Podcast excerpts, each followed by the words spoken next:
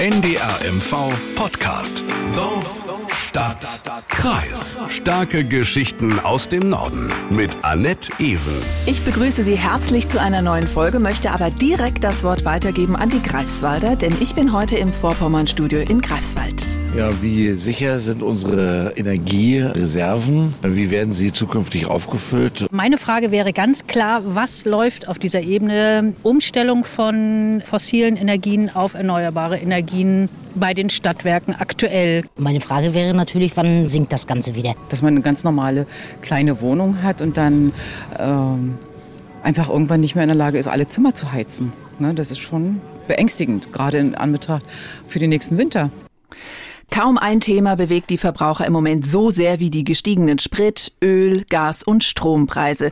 Ich bin ganz ehrlich, ich überlege im Moment zweimal, muss ich unbedingt das Auto nehmen? Und bei einer heißen Dusche habe ich ehrlich gesagt die Gasabrechnung im Kopf. Schon vor dem Krieg in der Ukraine waren die Preise ein Thema und das sind sie heute mehr denn je. Über Preise, über Versorgungssicherheit, Abhängigkeit von russischem Gas, alternative Energieerzeugung und auch über das brisante Thema, was tun, wenn es einen Blackout gibt. Darüber spreche ich heute mit meinem Gast. Er ist Geschäftsführer der Stadtwerke in Greifswald, Thomas Brause. Herzlich willkommen.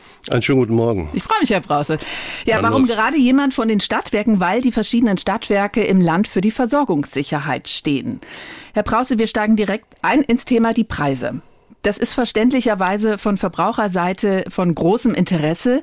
Lassen Sie uns noch mal in eine unserer Umfragetöne reinhören. Wir haben unsere Gasheizung jetzt erst vor fünf Jahren neu gekauft und das ist natürlich jetzt ein Problem, ne? nur eine Kostenfrage. Denn diese Explosion, das ist einfach nicht mehr nachvollziehbar. 54.000 Kunden versorgen Sie als Stadtwerke in Greifswald im Umland oder auch in Grimmen. Herr Brause, was sagen Sie dazu? Flattern den 54.000 Abnehmern jetzt Erhöhungen ins Haus? Also wie gehen Sie mit dieser Preissteigerung um? Also erstmal völlig verständlich, dass die Menschen in dieser Stadt, genauso wie alle Menschen in Deutschland, sich sehr, sehr große Sorgen machen um die Gestaltung der Preise für Strom, Gas, Fernwärme, Wasser. Aber auch Tanken und Busfahren und all die anderen Leistungen, die zur kommunalen Daseinsvorsorge gehören.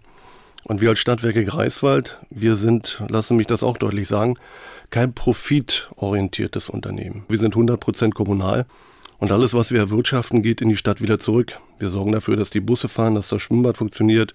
Ganz viel, was wir in äh, Kultur, Sport und Soziales äh, unterstützen. Viele Sachen wären in Greifswald gar nicht denkbar, wenn wir als Stadtwerke nicht da wären. Aber wir erleben seit einigen Monaten ein absolutes Preishoch. Mhm. Ein absolutes Preishoch, wo, glauben Sie mir, ich bin schon lange in der Genwirtschaft, ich auch die Gründe suche. Was ist nicht einfach so, daher zu sagen, Angebot und Nachfrage regelt den Preis, haben wir irgendwo mal in der Schule gelernt. Nein, ich glaube, es ist äh, ein, ein Wettrennen oben der Produzenten und der Händler mit gewissen Situationen, so wie wir jetzt eine sehr, sehr schwierige politische Situation mit dem Krieg in der Ukraine haben. Und äh, ich kann die Nöte und Sorgen der Greifswalder verstehen. Ich kann aber deutlich sagen, dass für 22 wir ja als Stadtwerke Greifswald gesagt haben, dass wir die Strompreise stabil halten. Das ist ein Riesenfund. Wir haben gesagt, dass wir die Gaspreise nur wenig anheben und dass wir die Preise für die Fernwärme anheben müssen.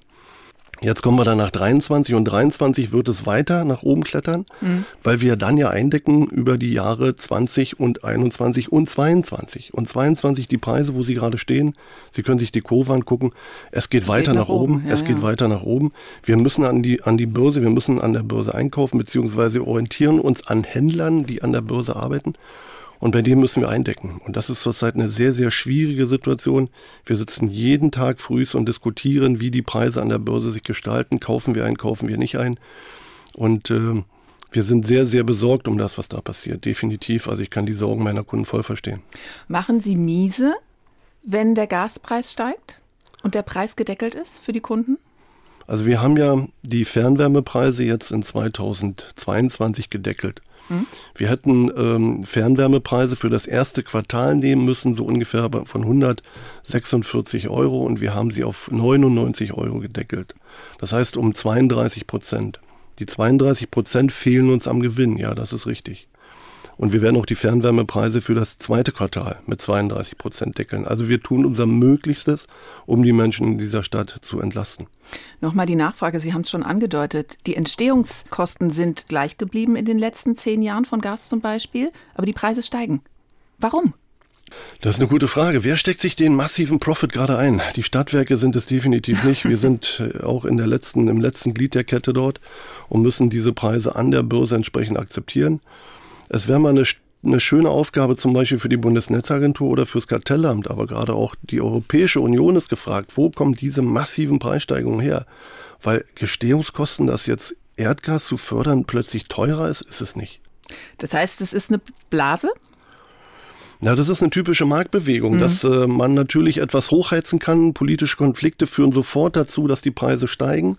Politische Konflikte wie jetzt mit dem, mit der, mit dem Krieg in der Ukraine führen sofort dazu, dass sich Händler auch besichern lassen.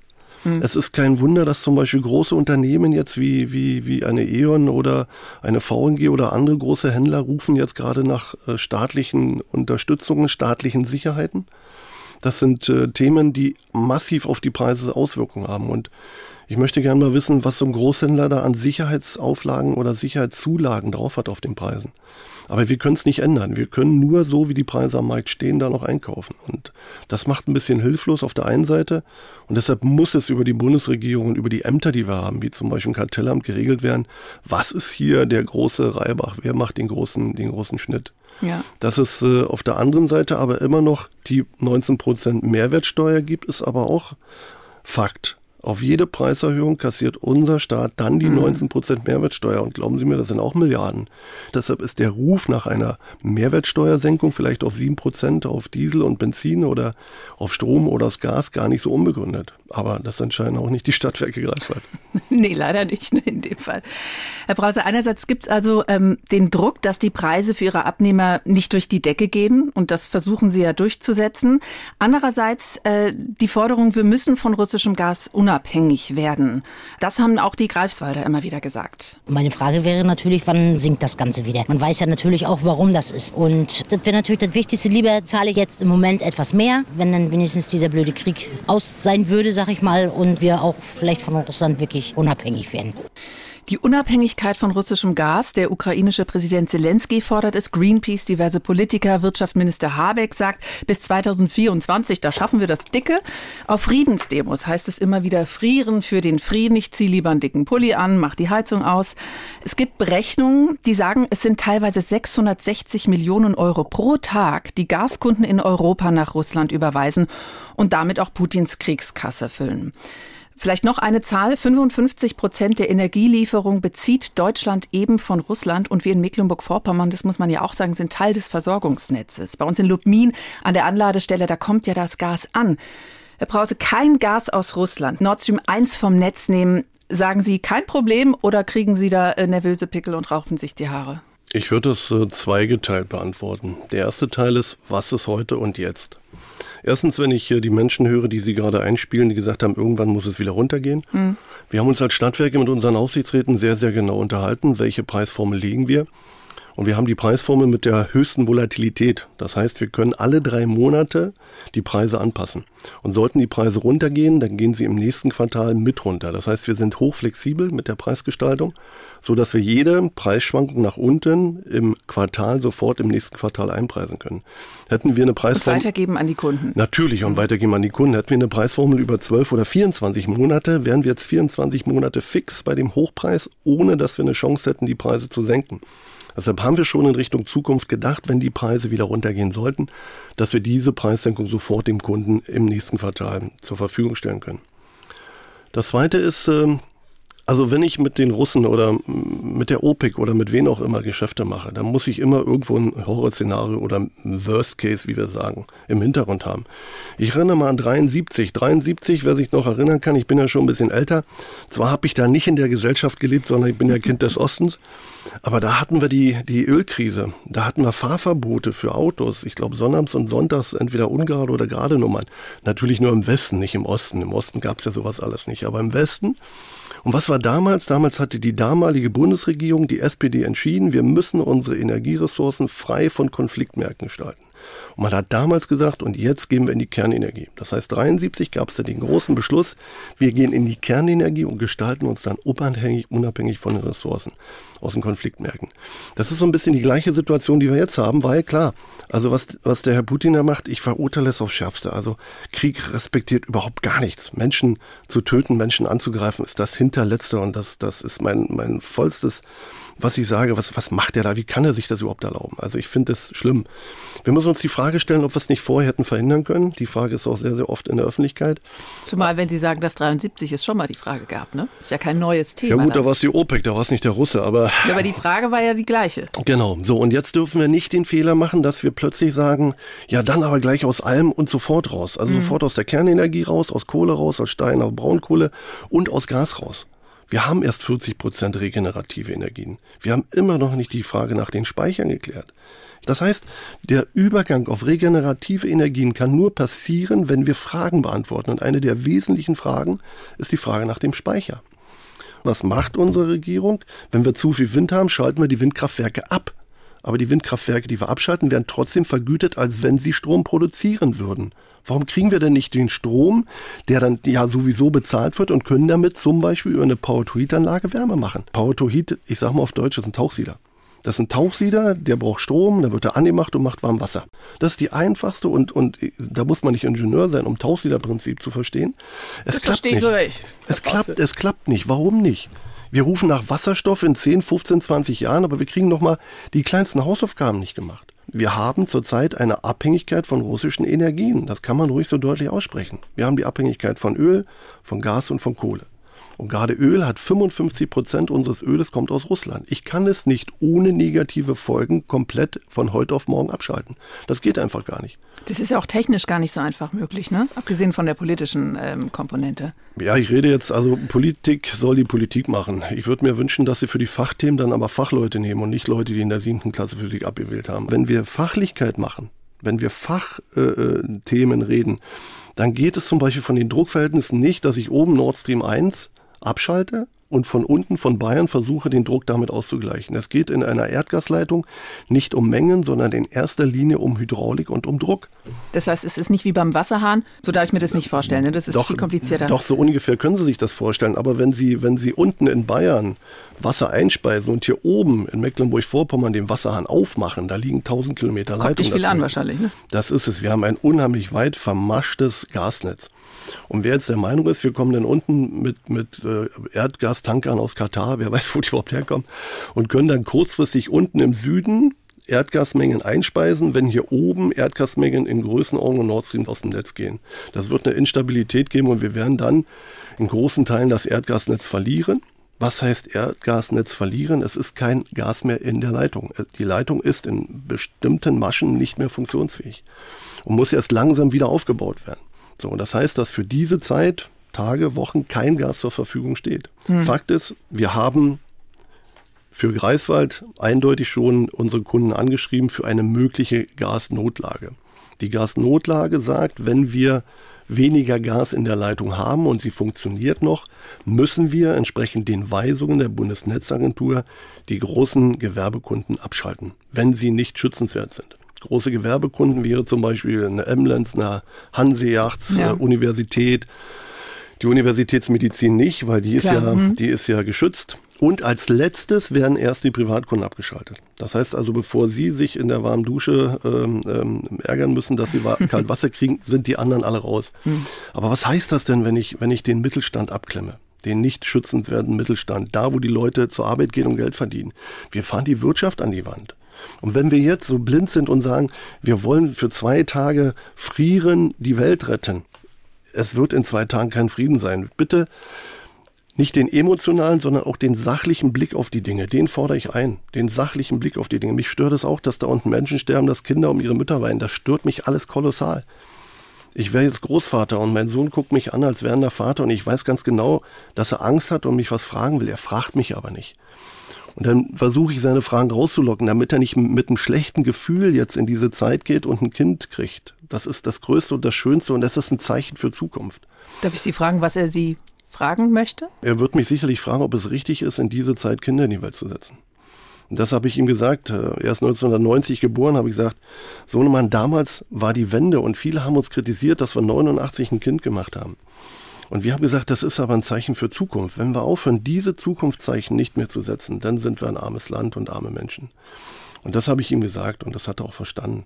Aber ich verstehe die Angst und deshalb dieser, dieser böse Krieg muss sofort enden, aber das muss auf diplomatischer Ebene und nicht, dass wir da reinfliegen und einfach jetzt über ein, zwei Tage Strom und Gas und was nicht alles abschalten, bringt uns bringt überhaupt gar nicht weiter. Mhm.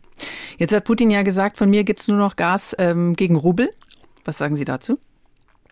Na, der, der Herr Putin hat ja auch Berater, die ihm mal so ein bisschen Salz in die Suppe machen. Also das ist ja nun nicht so, dass wir gerade die klügsten Berater haben. Allein die Ankündigung von Herrn Putin, dass er nur noch Rubel nimmt, hat alleine einen weiteren Preissprung an der Börse von bis zu 10 Euro ausgemacht. Das ist, das ist jetzt kein kleiner Preissprung, aber da sehen Sie, wie es reagiert. Einfach nur Äußerung von Putin, 10 Euro nach oben. Nord Stream 2, dass das Zulassungsverfahren gestoppt wurde, was sagen Sie dazu? Ja, wenn man jetzt äh, Nord Stream 2 stoppen will, dann, dann guckt man sich an, wo man Flanken hat und dann ist sicherlich das Zertifizierungsverfahren 1. Also ich glaube schon, das wird ein sehr, sehr spannendes juristisches Nachspiel haben, das ganze Thema, weil wir sind ja immer noch im Vertragsrecht und europäisches Vertragsrecht ist ja jetzt nicht weg. Und wir haben auch keinen Krieg mit Russland. Also jetzt höhere Gewalt oder so fällt mir sehr, sehr schwer, das nachzuvollziehen, ja. wenn man jetzt auf höhere Gewalt macht, weil wir stehen nicht in einem Krieg mit Russland. Stehen wir nicht. Also insofern wird es aus meiner Sicht ein sehr, sehr kompliziertes und wenn dann um viel Geld gehendes juristisches Nachspiel gehen.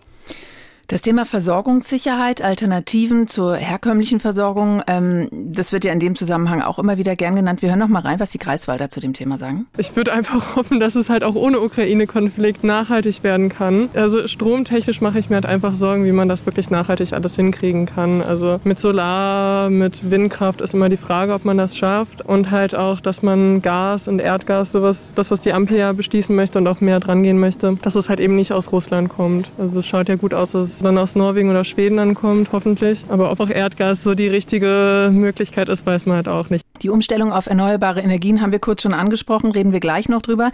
Erstmal zum letzten Teil der Frage, wen oder was würden Sie denn fördern, wenn Sie in der Politik wären? Also ich glaube, erstmal ist es ein Fehler zu glauben, dass äh, Norwegen, Schweden oder Katar auf Deutschland wartet und sagt, okay, kommt her, ich habe hier noch äh, 50 Prozent meiner Kapazitäten frei. Das ist nicht der Fall. Also die warten jetzt nicht alle auf Deutschland, weil wir sagen, oh, wir müssen jetzt 55 Prozent unseres Erdgases, was wir aus Russland kriegen, woanders suchen. Ich finde, da ist äh, vielleicht ein anderer Weg viel, viel zielführender, nämlich das ganze Thema auf regenerative Energien zu gehen. Ich habe äh, immer schon gesagt, ich finde es eigentlich als Techniker nicht gut, wenn wir so einen wertvollen Rohstoff wie Erdgas nehmen mhm. und ihn verheizen, weil uns kalt ist. Uns droht das Gleiche, dass wir so einen wertvollen Rohstoff wie Wasserstoff nehmen, den wir dann verbrennen, weil uns kalt ist. Also Sie bezeichnen wir, Sie ja als Champagner, ne? Wasserstoff. Äh, der Wasserstoff, das sagt die Branche, das ist nicht von mir, aber die Branche sagt, der Wasserstoff ist der Champagner der Energiewende, weil er viel zu edel und viel zu teuer ist, dass wir ihn verbrennen, weil uns kalt ist. Und wenn wir nichts anderes hinbekommen in Deutschland mit deutschem Ingenieurstum, dass wir nach wie vor diese edlen Rohstoffe verbrennen müssen, weil uns kalt ist, also dann weiß ich es auch nicht. Und ich bin bei solchen Themen wie, wir müssen dazu kommen, dass Strom Wohnungen heizt. Bisher heizt immer nur entweder Gas oder Kohle oder Öl Wohnungen. Wir, ja. müssen, wir müssen dazu kommen, dass Strom Wohnungen heizt. Und jetzt bin ich wieder bei meinem Tauchsieder. Ja, dass ich, dass ich ähm, Möglichkeiten habe über eine Wärmepumpe zum Beispiel oder über einen Tauchsieder, dass Strom Wohnung heizt. Wenn wir das nicht schaffen, weiß ich nicht, dann sind wir in der Wärmewende immer noch längst nicht angekommen. Sie sind aber hier ja ganz gut aufgehoben in Greifswald mit dem grünen Oberbürgermeister, der einzige in Mecklenburg-Vorpommern. Es gibt also einen starken kommunalen Willen, ähm, grüne Politik zu machen, ökologisch äh, zu agieren. Die Stadtwerke, die setzen ja auch auf Kraft-Wärme-Kopplung. Also nochmal zur Erklärung für diejenigen, die das nicht wissen, die, das ist die gleichzeitige Erzeugung von Strom und Wärme. Korrigieren Sie mich, ne? Das war richtig. Genau, mit einem sehr hohen Wirkungsgrad von genau. über 94 Prozent. Wir reden von der Effizienztechnologie der Energiewende. Und das ist ja auch so ein bisschen Ihr Thema. Ne? Sie bauen gerade eine Solarthermieanlage, investieren 42 Millionen Euro. Ähm, das haben Sie ja lange vor der Ukraine-Krise geplant. Dieses ähm, Projekt ist im Bau. Was kann diese Anlage denn leisten? Wir sind jetzt dabei, die Anlage in Betrieb zu nehmen. Die größte Solarthermieanlage auf viereinhalb Hektar. Also jeder, der Greifswalder das hört, geht einfach mal oben über den Hems-Heger Berg und guckt euch diese riesen Solarthermieanlage an. Das sieht man, ne? Das, das, ist, das ist schon erstaunlich. Wenn wir beide Bauabschnitte in Betrieb nehmen, dann können wir 35 Prozent der Fernwärme in 2024, 35 Prozent der Fernwärme regenerativ produzieren. Das heißt ohne CO2, aber auch ohne Erdgas. Und 35 Prozent ist dann schon mal ein richtiger Preisstempel, weil er wird sich ja auswirken. Wenn wir weiter diese hohen Erdgaspreise haben, gehen wir natürlich mit dem Preis für Sonne und für Strom und auch für Biomethan deutlich unter dem, was dann Erdgas abfordert. Wir haben ein hocheffizientes Produkt, nämlich Kraft-Wärme-Kopplungs-Fernwärme.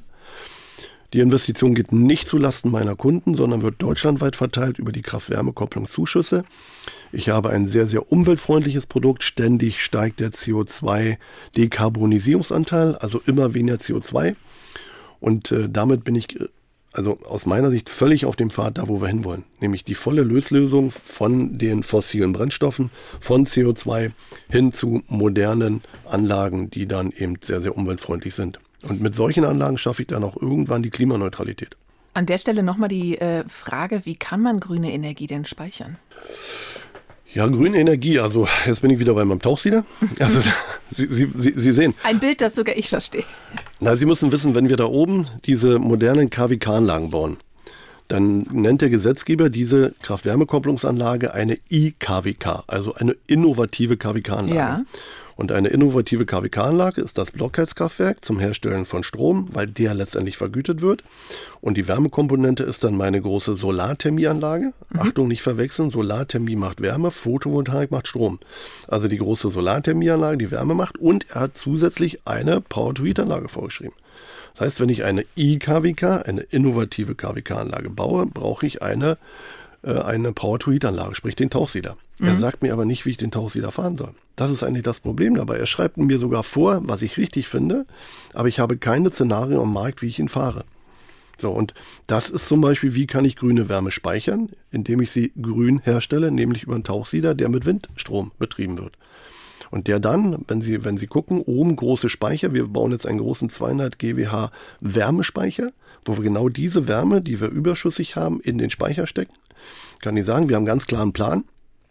Wir wollen über die Sommermonate, also Frühling, Sommer und die letzten Spätsommermonate, Greifswald komplett ohne Kraftwerksmaschinen beheizen. Das heißt nur 100% regenerativ. Das heißt in Zukunft. Den, in Zukunft. Der Sommer ist ja so, dass wir da nicht viel die Wohnung heizen müssen, ist ja, ja viel Warmwasser etc. Und damit wollen wir anfangen zu zeigen, dass es geht, dass ich 100% regenerativ in den Sommermonaten eine Stadt wie Greifswald beheizen kann. Und wann soll es soweit sein? Ab 24. Ab 24. Jetzt machen wir einen kleinen Sprung. Thema mhm. Blackout-Szenario, also wenn gar nichts mehr geht. Ja, ein, Doll ein Dollarsprung jetzt. Wir waren gerade, wir waren, wir waren gerade so in, ne? in, Zukunft und jetzt gehen sie wieder. Jetzt gehen wir wieder ins, ins Worst-Case-Szenario. Ähm, das ist aber jetzt nicht äh, Hollywood und Kinoleinwand, sondern etwas, mit dem Sie sich auch ganz äh, real beschäftigen und auch die Menschen äh, in Greifswald auf der Straße. Ja, wie sicher sind unsere Energiereserven? Wie werden sie zukünftig aufgefüllt und welche Preisentwicklung wird es in diesem Bereich geben für den Endverbraucher? Es geht ja um die allgemeine äh, Energiesituation. Wie ist die Versorgung sichergestellt in den nächsten Monaten bzw. in den nächsten Jahren? Sie müssen ja sowas im Kopf haben, einen Plan in der Tasche haben. Stellen wir uns mal vor, Putin dreht den Hahn ab oder die Steuerungsanlagen werden, äh, werden gehackt. Äh, von welchen Bedrohungen gehen Sie denn aus? Ich fange mal hinten an. Also, dass Hacker die Energiewirtschaft angreifen, ist gerade aktuell täglich Sie reden über die Steuerungsanlagen von Windrädern. Na, prinzipiell, die, dass mhm. die in unsere Abrechnungssysteme, in unsere Finanzsysteme, in unsere Steuerungsanlagen, da sind die Steuerungsanlagen noch das Geringste. Stellen Sie sich mal vor, sämtliche Zahlungsflüsse der Stadtwerke Greifswald würden gehackt. Ich kann keinen Strom mehr kaufen, ich kann kein Gas mehr kaufen, ich kann nicht bezahlen, das ist alles weg. Meine ganzen Kundendaten sind ja. weg, ich kann keine Abrechnung mehr fahren. Es wäre der finanzielle Ruin.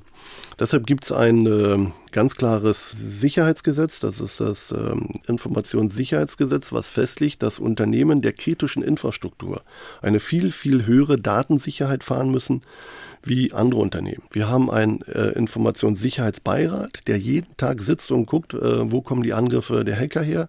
Aber alles das, was wir vorbereitet haben in Richtung Datenschutz, ist nichts äh, ohne das vorgelagerte Netz.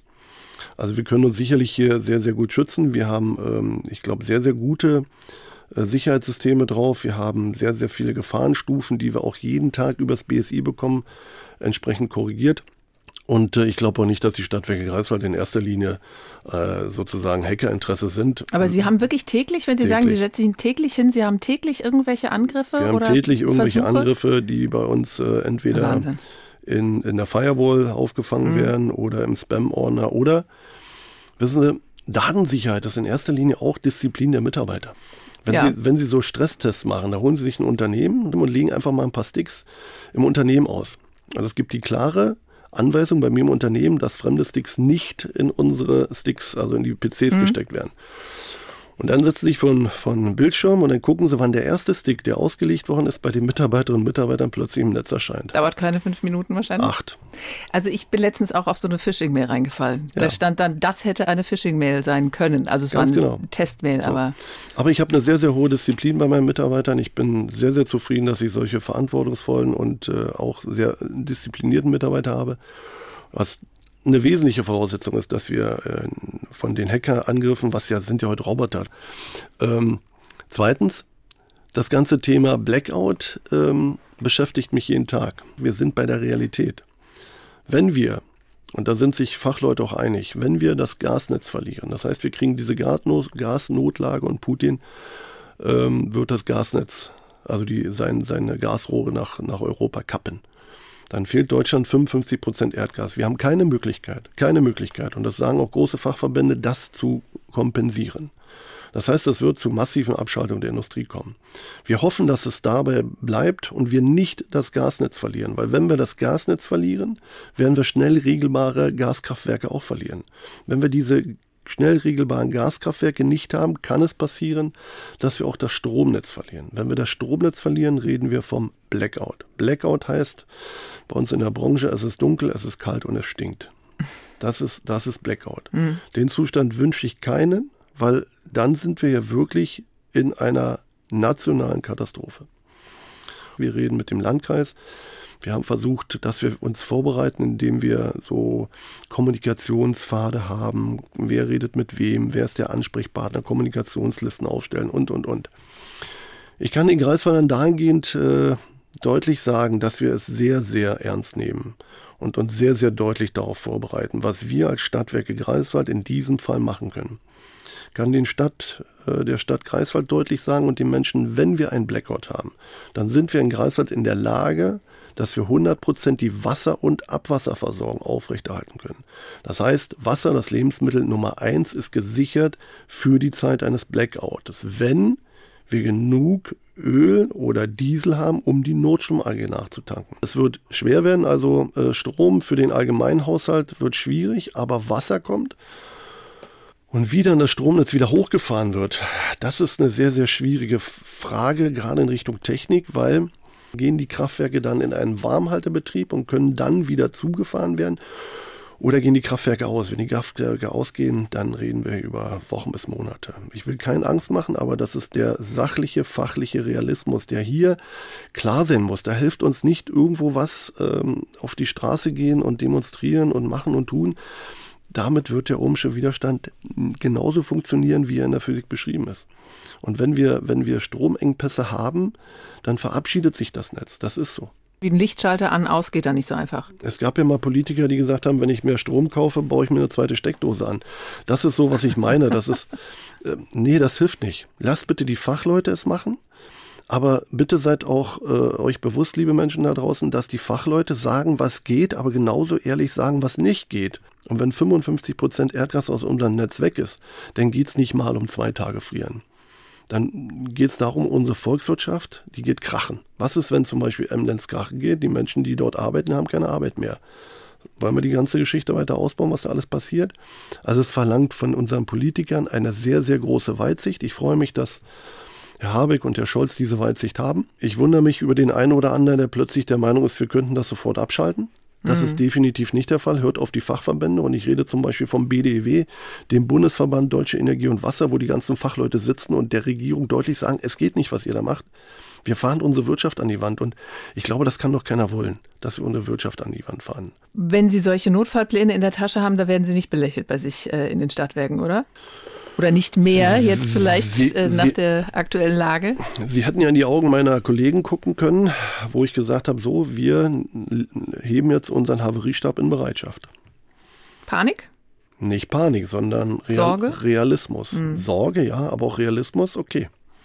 Weil Realismus, das ist ein Schritt, wenn ich meinen Haveriestab in Bereitschaft verlege. Das heißt zum Beispiel, die Autos stehen immer vollgetankt auf dem Hof zum Dienstschluss, die Telefone sind alle geladen, wir haben Satellitentelefone, um mhm. jetzt den Kontakt zu dem vorgelagten Netzbetreiber zu bekommen etc. Äh, die Mitarbeiter sind erreichbar, ihre Telefone sind an und und und und und. Also wir haben da so eine, so eine Haverieszenarien. Wir haben zum Beispiel mit den vorgelagerten Netzbetreibern jetzt so, so Haveriepläne durchgespielt, mal durchdiskutiert, mal durchgerufen, ob die Kommunikationsketten funktionieren etc. pp.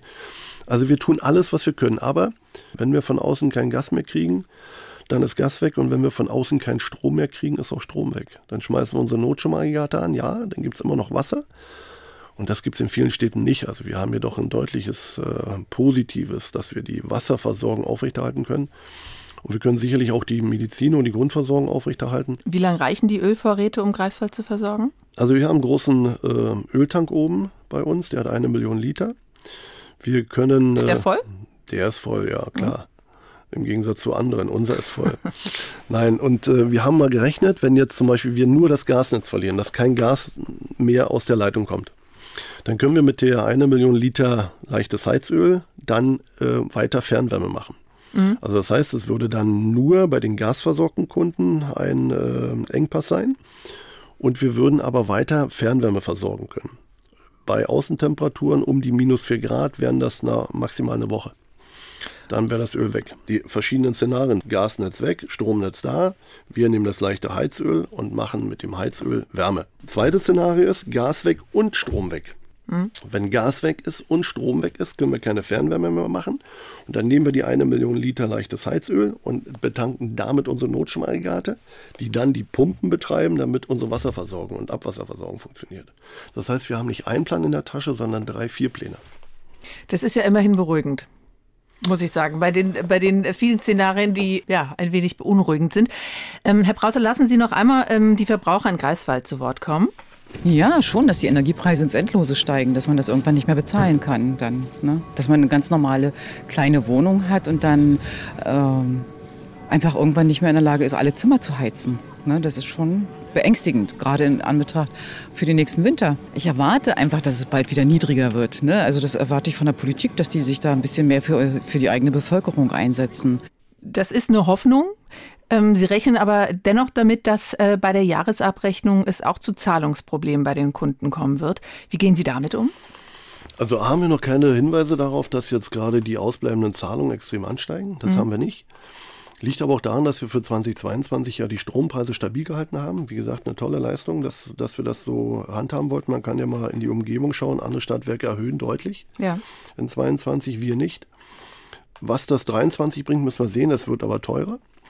Wir sind jederzeit für unsere Kunden da. Wenn es Probleme gibt, bitte anrufen oder ins Kundenzentrum kommen. Wir können über Ratenpläne diskutieren. Wir können über viele, viele andere Themen reden. Wir haben einen bunten Katalog an Möglichkeiten, dass wir dort helfen können.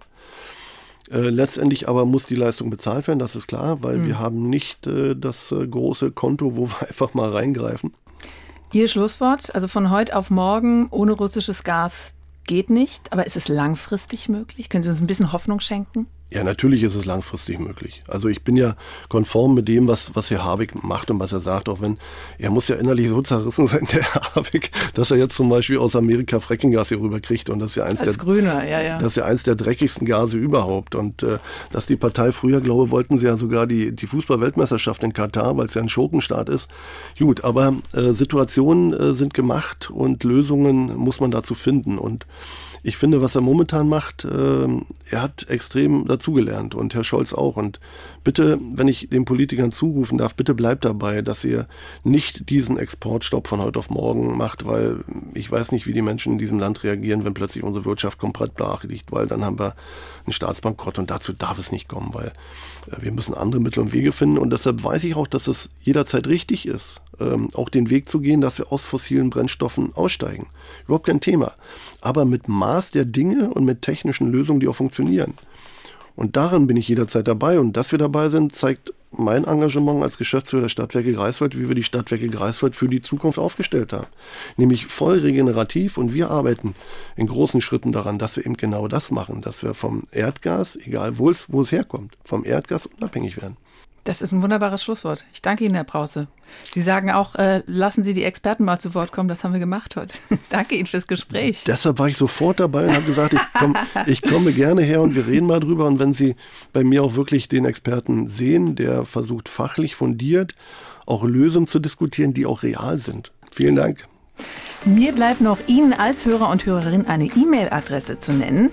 Wenn Ihnen nämlich ein Thema unter den Nägeln brennt, dann melden Sie sich gern bei uns unter dorfstadtkreis.ndr.de. Schreiben Sie einfach eine E-Mail, Stadt mit DT, ganz wichtig. Abonnieren und bewerten können Sie uns natürlich auch gerne. Ja, und in der kommenden Woche, da ist meine Kollegin Mirja Freie wieder am Mikrofon. Sie spricht über die Klinik-Nannies in Rostock. Die sorgen dafür, dass kleinen Patienten der Krankenhausaufenthalt ein wenig erleichtert wird. Und last but not least noch eine Podcast-Empfehlung. Route raus, der Spaß beginnt ebenfalls ein NDR-Podcast aus Mecklenburg-Vorpommern. Auch hörenswert, wenn man kein Angler ist, weil Heinz Scarling und Horst Hennings mit solch einer Leidenschaft über Fische sprechen. Diesmal sind sie zu Gast beim Quappenkönig. Damit verabschiede ich mich. Mein Name ist Annette Even. NDR MV Podcast. Dorf, Stadt, Kreis. In der kostenlosen NDR MV App und in der ARD Audiothek.